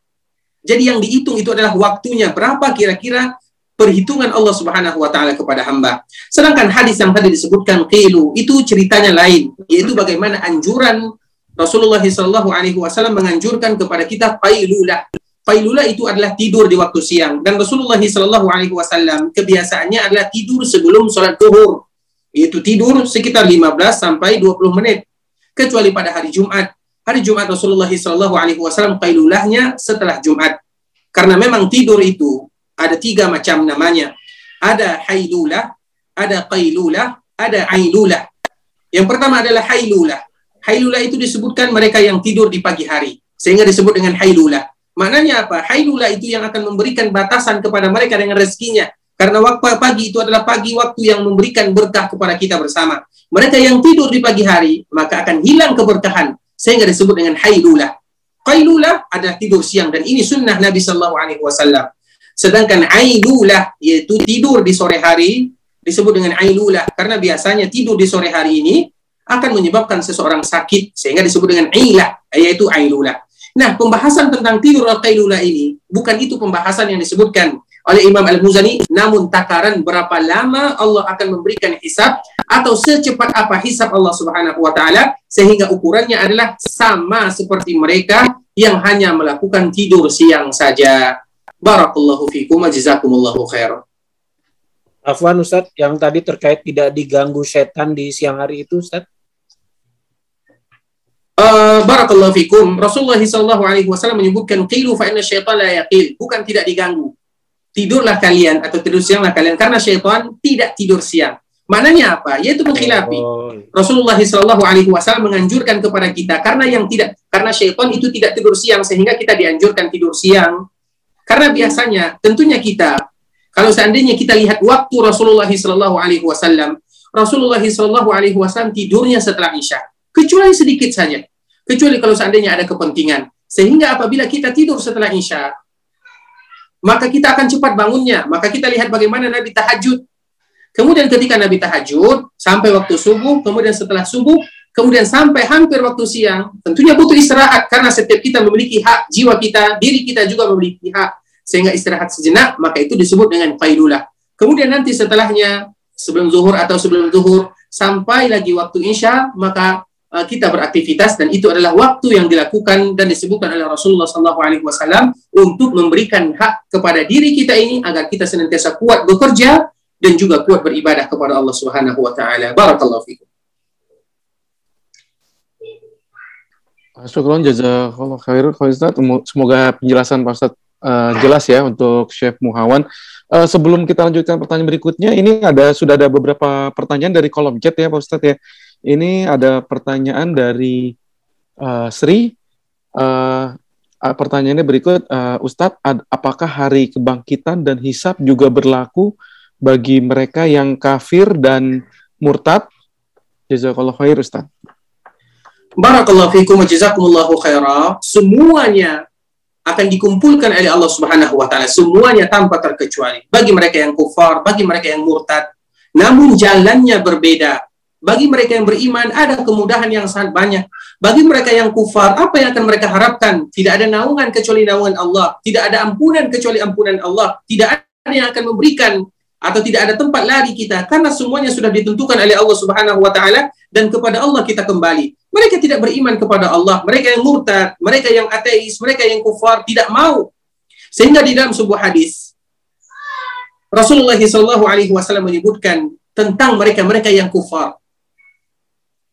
Kalau seandainya kalian memiliki dunia dan seisinya, Maukah kalian jadikan sebagai tebusan agar kalian diselamatkan oleh Allah Subhanahu wa taala? Semuanya mengatakan iya.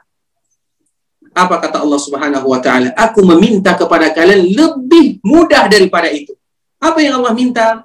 Yaitu mengucapkan la ilaha illallah Muhammadur Rasulullah. Semuanya akan dikumpulkan oleh Allah Subhanahu wa taala.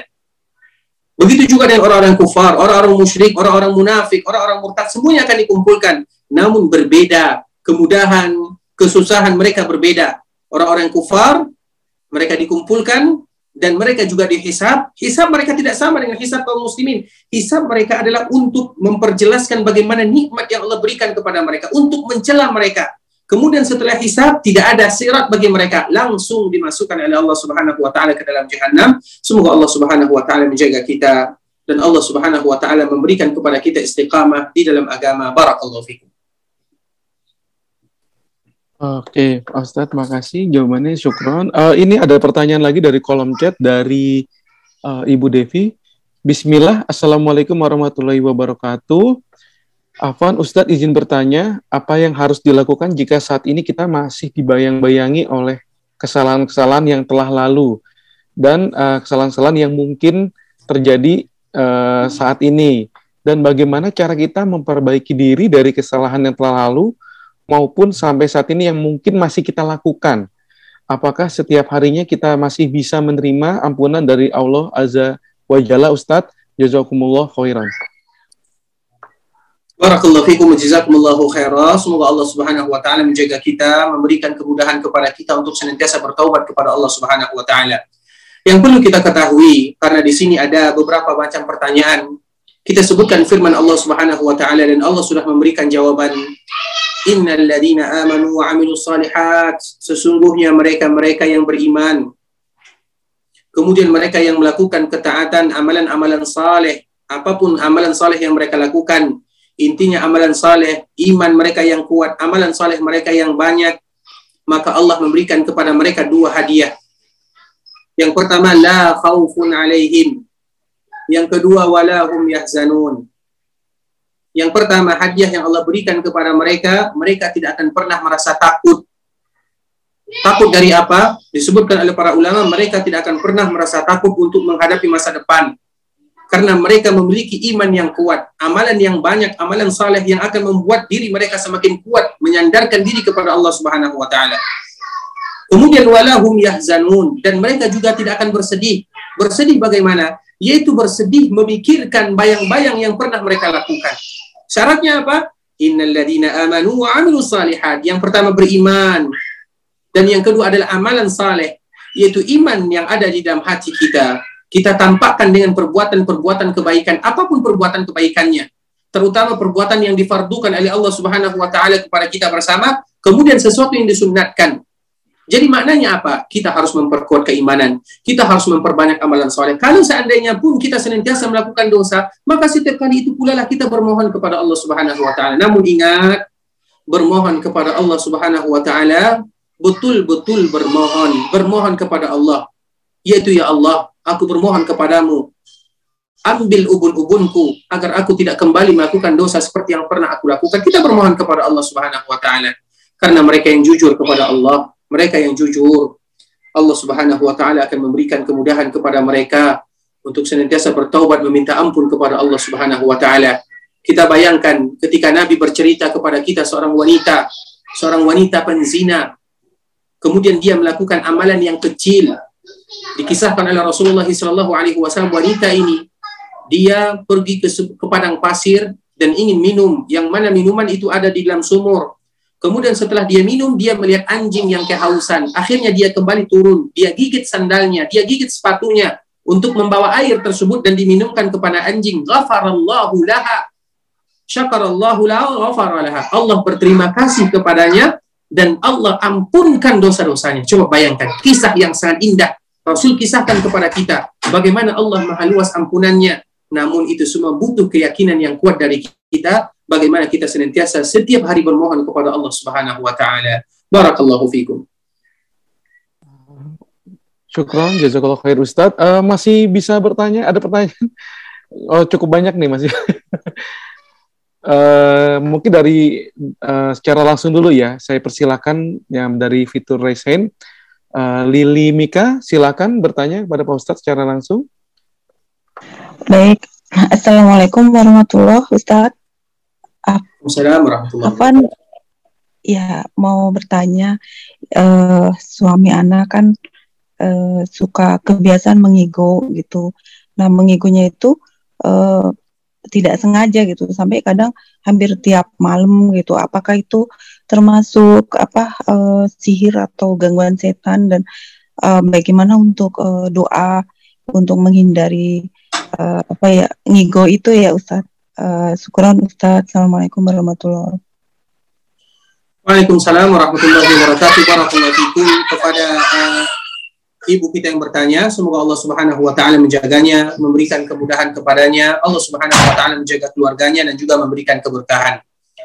Sebelumnya masalah mengigau, kita tidak bisa memastikan apakah itu karena gangguan ataukah karena itu karena bagaimana. Hanya saja kita berusaha semaksimal mungkin memberikan tameng untuk diri kita sesuatu yang diajarkan oleh Rasulullah SAW terutama apa yang harus kita kerjakan sebelum kita tidur. Seperti misalnya sebagaimana Nabi mengajarkan kepada putrinya Fatimah dan juga Ali bin Abi Thalib radhiyallahu taala anhuma membaca subhanallah 33 kali, alhamdulillah 33 kali, Allahu akbar 33 kali, kemudian ditutup dengan la ilaha illallah ataupun menutupnya dengan Allahu akbar 34 kali. Kemudian juga Rasulullah SAW menyebutkan dianjurkan bagi mereka yang tidur ketika mereka hendak tidur, mereka membaca Al-Fatihah. Kemudian setelahnya mereka membaca ayat kursi. Kemudian setelahnya mereka membaca Qul huwallah, Qul a'udzu birabbil falaq, Qul a'udzu birabbin nas. Kemudian sedikit mereka menghembuskan tangan mereka tersebut setelah dihembuskan dengan dengan ada sedikit air liurnya, sedikit saja, kemudian mereka usapkan ke semua tubuh mereka yang bisa mereka jangkau. Kemudian begitu juga di antara yang disebutkan oleh Rasulullah wasallam, bagi mereka yang tidur hendaklah mereka mengucapkan la ilaha illallah wahdahu la syarikalah Lahul mulku wa lahul hamdu yuhyi wa yumitu wa huwa ala kulli syai'in qadir. Subhanallah walhamdulillah wa la ilaha illallah wallahu akbar wa la hawla wa la quwwata illa billah. Maka itu semua merupakan di antara salah satu yang diajarkan oleh Rasulullah sallallahu alaihi wasallam. Begitu juga dengan doa-doa yang juga diajarkan Nabi sallallahu alaihi wasallam ketika kita hendak membaringkan tubuh kita. Kita tidak tahu apakah itu ada sihir, apakah itu ada gangguan, kita tidak tahu. Hanya saja kita berusaha semaksimal mungkin membentengi diri kita dengan yang disebutkan oleh Rasulullah Wasallam dan itu adalah di antara salah satu caranya. Karena bagaimanapun kita harus menjaga keluarga kita, menjaga rumah tangga kita, dan di antara salah satu tameng kita yang dianjurkan oleh Nabi yang mulia Shallallahu Alaihi Wasallam adalah membaca surat Al-Baqarah. Tiga hari kita harus menamatkan surah Al-Baqarah tersebut. Sehingga kita berusaha membaca Al-Baqarah baik kita sebagai suami atau kita sebagai seorang istri. Guna dan tujuan adalah memberikan benteng bagi rumah tangga kita bagi keluarga kita dari mereka yang mengganggu, baik itu dari kalangan jin, syaitan, ataupun dari kalangan manusia. Semoga Allah menjaga kita bersama. Barakallahu fikum. Syukran Ustaz, jazakallah khair. Uh, masih ada waktu ya Pak Ustaz ya? Silakan, silakan. uh, ini uh, pertanyaan berikutnya dari Ibnu Roshid yang melakukan raise hand. Silakan kepada Ibnu Roshid untuk bertanya langsung kepada Pak Ustaz. Assalamualaikum warahmatullahi wabarakatuh. Jazakallah khair, Ustaz. Uh, Alhamdulillah. Ana mau nanya tentang ini ada beberapa pertanyaan ya. Uh, kalau boleh, ada silakan. banyak sekali pertanyaannya. Apa boleh? Silakan, silakan. Ini ada uh, tentang orang yang sudah meninggal gitu ya. Uh, ada beberapa macam yang anda temui bahwa ada juga orang yang ahli tauhid gitu ya, tetapi sering ujub, kadang juga uh, sering menghina orang gitu, uh, dan melakukan dosa besar uh, yang ya mungkin tidak perlu diceritakan karena kan satu aib ya itu. Uh, apakah jika anaknya mendoakan, apakah akan diampuni gitu? Kemudian yang kedua, ada orang meninggal juga uh, seorang yang dia mengamalkan banyak-banyak uh, tentang kebidahan gitu. Jadi uh, amalan uh, bacaan ayat kemudian digunakan untuk misalnya untuk pelet dan sebagainya gitu. Dan apakah saat meninggal itu uh, tidak tahu juga kita kalau sudah bertaubat atau belum gitu. Karena uh, menganggap bahwa perbuatannya itu bukanlah sesuatu yang uh, menyalahi syariat, syariat yang benar gitu. Nah, itu apakah jika anaknya atau bahkan mungkin cucunya bisa mendoakan gitu untuk ampunannya ataukah bersedekah apakah akan me, apa apa yang diampuni oleh Allah uh, karena beliaunya seorang ahli ibadah sebetulnya gitu. Kemudian yang ketiga, apakah uh, mohon maaf uh, Pak Ibnu mungkin uh, cukup pertanyaan aja ya karena di kolom chat sudah banyak nih. Uh, mohon maaf sebelumnya. Mungkin cukup di dua pertanyaan aja ya. Karena ini kolom chatnya sudah cukup banyak nih masuk ke saya. Ya, silakan Ustaz. Barakallahu fikum kepada uh, Bapak kita yang bertanya. Semoga Allah Subhanahu wa taala menjaganya, memberikan kemudahan kepadanya. Allah Subhanahu wa taala memberkahi keluarganya dan juga Allah Subhanahu wa taala menjaga kita bersama. Memang uh, sebenarnya dalam permasalahan seperti ini kita jawab secara umum saja yaitu baik mereka yang mungkin ahlu tauhid, mereka yang betul-betul mentauhidkan Allah Subhanahu wa taala namun mereka melakukan dosa besar atau mereka yang beribadah kepada Allah Subhanahu wa taala namun mereka melakukan kebid'ahan. Selama kesalahan yang mereka lakukan adalah bukan kesalahan yang menyampaikan kepada kesyirikan, maka harapan dimaafkan oleh Allah Subhanahu wa taala masih banyak. Kita harus ingat, selama perbuatan yang dilakukan adalah tidak sampai kepada kesyirikan, maka perbuatan tersebut harapan diampunkan oleh Allah Subhanahu wa taala masih banyak. Baik itu dengan doa keluarganya baik itu dengan doa anaknya baik itu dengan ibadahnya baik itu dengan sedekahnya baik itu dengan muamalah muamalah yang pernah dia kerjakan. Selama tidak sampai kepada kesyirikan. Itu harus atau itu merupakan poin yang terpenting. Seperti misalnya untuk pertanyaan yang pertama mereka yang mungkin mentauhidkan Allah Subhanahu wa taala betul-betul mengikuti sunnah Nabi namun dia melakukan dosa besar sehingga keyakinan ahlu sunnah wal jamaah, keyakinan ahlu sunnah wal jamaah sebagaimana disebutkan oleh Imam At-Tahawi yang meninggal pada tahun 321 Hijriah, bahwa apabila ada di antara mereka yang baik dari kaum muslimin, kita mengatakan semoga Allah memasukkan dia, memaafkan dia, memasukkan dia ke dalam surga. Bagi mereka yang melakukan kesalahan, yang mana kesalahan tersebut kesalahan yang sifatnya kesalahan, baik itu dosa besar ataupun dosa kecil, dan kita tidak tahu apakah dia sudah bertobat atau tidak, maka yang harus kita ucapkan semoga Allah memaafkan dia kalau seandainya di perkuburan dan kita masih hidup. Itu yang harus kita lakukan. Sedangkan nanti di akhirat itu dikembalikan kepada Allah. Sehingga ashabul kabair, mereka yang melakukan dosa besar, itu di, dikembalikan kepada Allah. Kalau Allah bisa, Allah memaafkan. Dan itu yang kita harapkan. Namun kalau seandainya Allah mengazab, azabnya Allah dengan keadilan Allah subhanahu wa ta'ala. Namun kita tidak bisa memastikan karena kita hanya berusaha melakukan apa yang bisa kita lakukan, yaitu mendoakan. Sedangkan yang kedua, contoh yang kedua yang tadi disebutkan, mungkin di ahli ibadah, namun banyak kesalahan di dalam ibadahnya, bisa jadi tidak sesuai dengan sunnah Nabi Shallallahu Alaihi Wasallam. Selama kebid'ahan, karena bid'ah itu banyak macamnya. Ada bid'ah yang hakiki, ada bid'ah yang idafi, ada bid'ah yang i'tiqadi, ada bid'ah yang amali, ada bid'ah yang besar, ada bid'ah yang kecil, ada bid'ah yang masalah keyakinan, ada yang tidak. Kalau seandainya itu adalah bid'ah amaliyah, tentunya itu adalah perbuatan yang tidak baik dan itu adalah dosa besar. Namun itu juga tidak termasuk atau tidak sampai kepada derajat dia tidak dimaafkan oleh Allah Subhanahu wa taala. Dan kalau seandainya ada kaum muslimin yang mendoakan, terutama anak, cucu, keluarganya, maka semuanya akan sampai.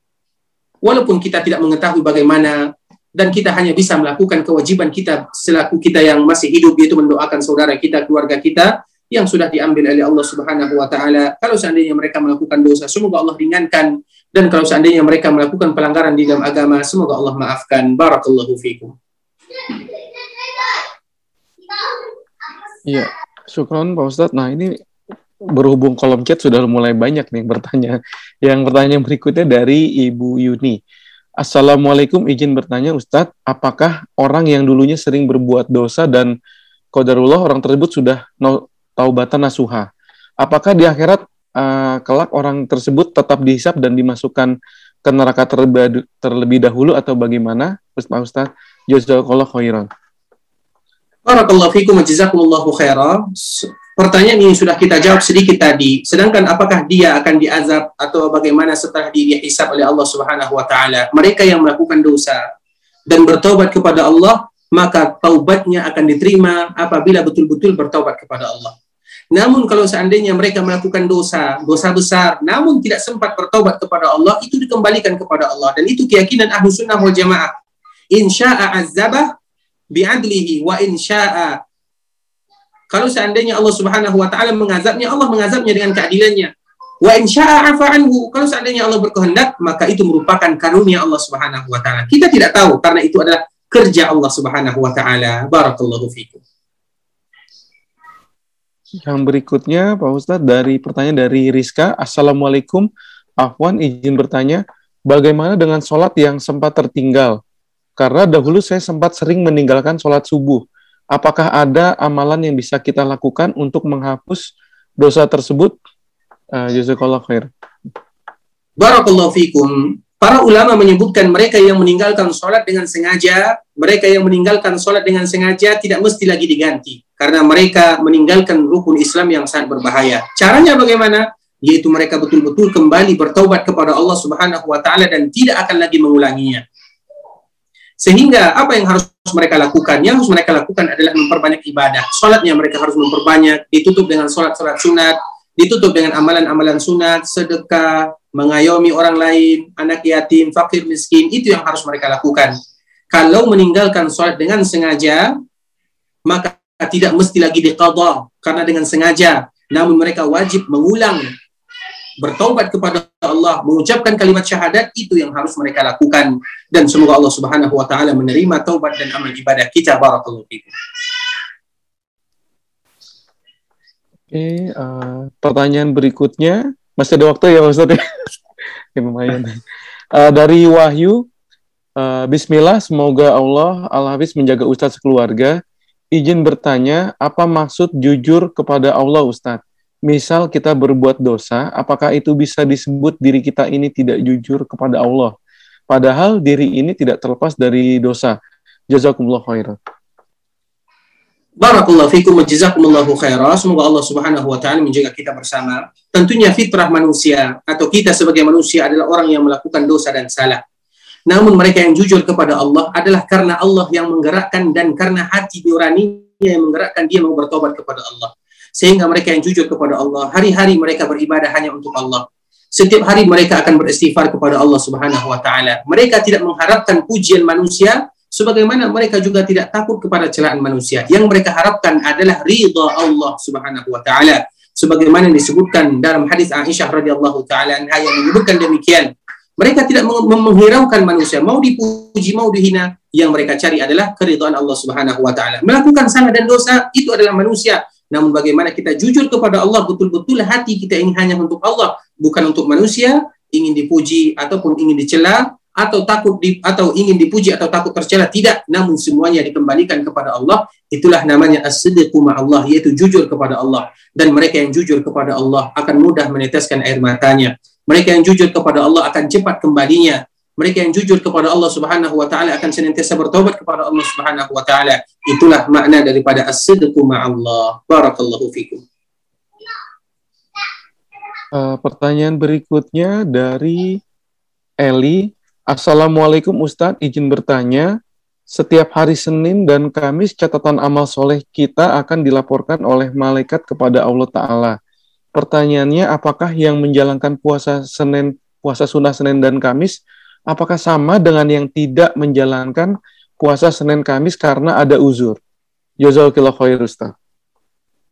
Barakallahu fikum jazakumullahu khairan. Ini jawaban telah disebutkan oleh Rasulullah sallallahu alaihi wasallam. Seorang hamba yang terbiasa melakukan ibadah, ibadah apa saja, ibadah wajib ataupun ibadah sunnah. Namun mereka terhalangi dari melakukan ibadah tersebut karena sakit, atau karena safar, maka mereka akan tetap ditulis oleh Allah sebagai orang yang melakukan ibadah tersebut. Mereka yang terbiasa puasa Senin Kamis, namun suatu ketika mereka safar sehingga mereka tidak bisa puasa, atau suatu hari mereka sakit sehingga mereka tidak berpuasa, maka mereka tetap ditulis oleh Allah seperti orang yang melakukan ibadah puasa tersebut dan ini merupakan di antara rahmat dan nikmat Allah kepada kita bersama. Barakallahu fikum. Uh, ini ada pertanyaan lagi Ustadz uh, dari Santi. Uh, Bismillah, Ustadz izin bertanya lagi, Ustadz bagaimana hukumnya kita hadiri 40 harian orang meninggal, tapi sebenarnya kita tidak ingin menghadiri dan hati sangat mengingkari 40 hari tersebut. Tapi kodarullah dipaksa pergi karena yang meninggal ini keluarga dekat. Apa yang harus kita lakukan Ustadz? Syukron jazakullah khair. Barakallahu fikum wa jazakumullahu khairan. Semoga Allah Subhanahu wa taala menjaga kita. Kalau seandainya itu yang meninggal adalah keluarga kita, maka kita datang di hari pertama ataupun di hari kedua. Bahkan Imam An-Nawawi rahimahullahu taala menyebutkan dan membawakan hadis dari Nabi sallallahu alaihi wasallam yaitu hadis Jabir Al-Bajali radhiyallahu taala anhu, mereka yang melakukan atau ziarah lebih daripada hari ketiga, maka sama saja mereka memperbaharui kesedihan mereka yang bersedih. Karena apabila kita datang di hari 40, berarti sama saja memperbaharui kesedihan yang keluarga yang ditinggalkan. Bukan itu yang disyariatkan oleh Allah Subhanahu wa taala. Hari pertama, hari kedua iya, hari ketiga iya. Namun Imam An-Nawawi rahimahullah menyebutkan di dalam Al-Majmu' apabila lebih daripada hari ketiga, maka sama saja kita membuka lembaran kesedihan baru bagi mereka. Kita ingatkan tentang almarhum misalnya kalau istilah kitanya mereka yang sudah meninggal, kita ingatkan akhirnya kembali bersedih. Tidak demikian Agama sudah menyebutkan, agama sudah memaparkan sedemikian rupa. Bahkan fatwa-fatwa ulama kita juga telah menyebutkan tidak boleh melakukan yang demikian. Dan kita ingat, kalau seandainya demikian, kita mencari cara. Kita mencari cara, kita bersedekah atas nama mereka. Bahkan kita sebutkan kepada keluarganya, ini misalnya uh, kita lakukan misalnya sedekah atas nama yang meninggal tersebut. Banyak cara yang bisa kita lakukan. Dan tentunya mengikuti sunnah Nabi yang mulia Sallallahu Alaihi Wasallam. Lebih kita utamakan bukan berarti kita tidak cinta dan tidak sayang namun kita lebih cinta kepada agama cinta kepada Nabi yang mulia Sallallahu Alaihi Wasallam dan juga berusaha semaksimal mungkin. Karena tujuan kita adalah bagaimana mereka dimaafkan diampunkan dan dilapangkan perkuburannya yaitu dengan ibadah-ibadah yang akan sampai ibadah tersebut kepada mereka. Barakallahu fikum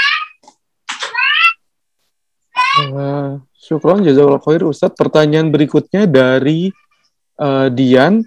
Assalamualaikum warahmatullahi wabarakatuh Pak Ustadz. Izin bertanya, apakah doa anak yang kafir akan sampai ke orang tuanya yang muslim yang sudah meninggal? Jazakallahu khair Ustaz. Barakallahu fikum jazakumullahu khairan.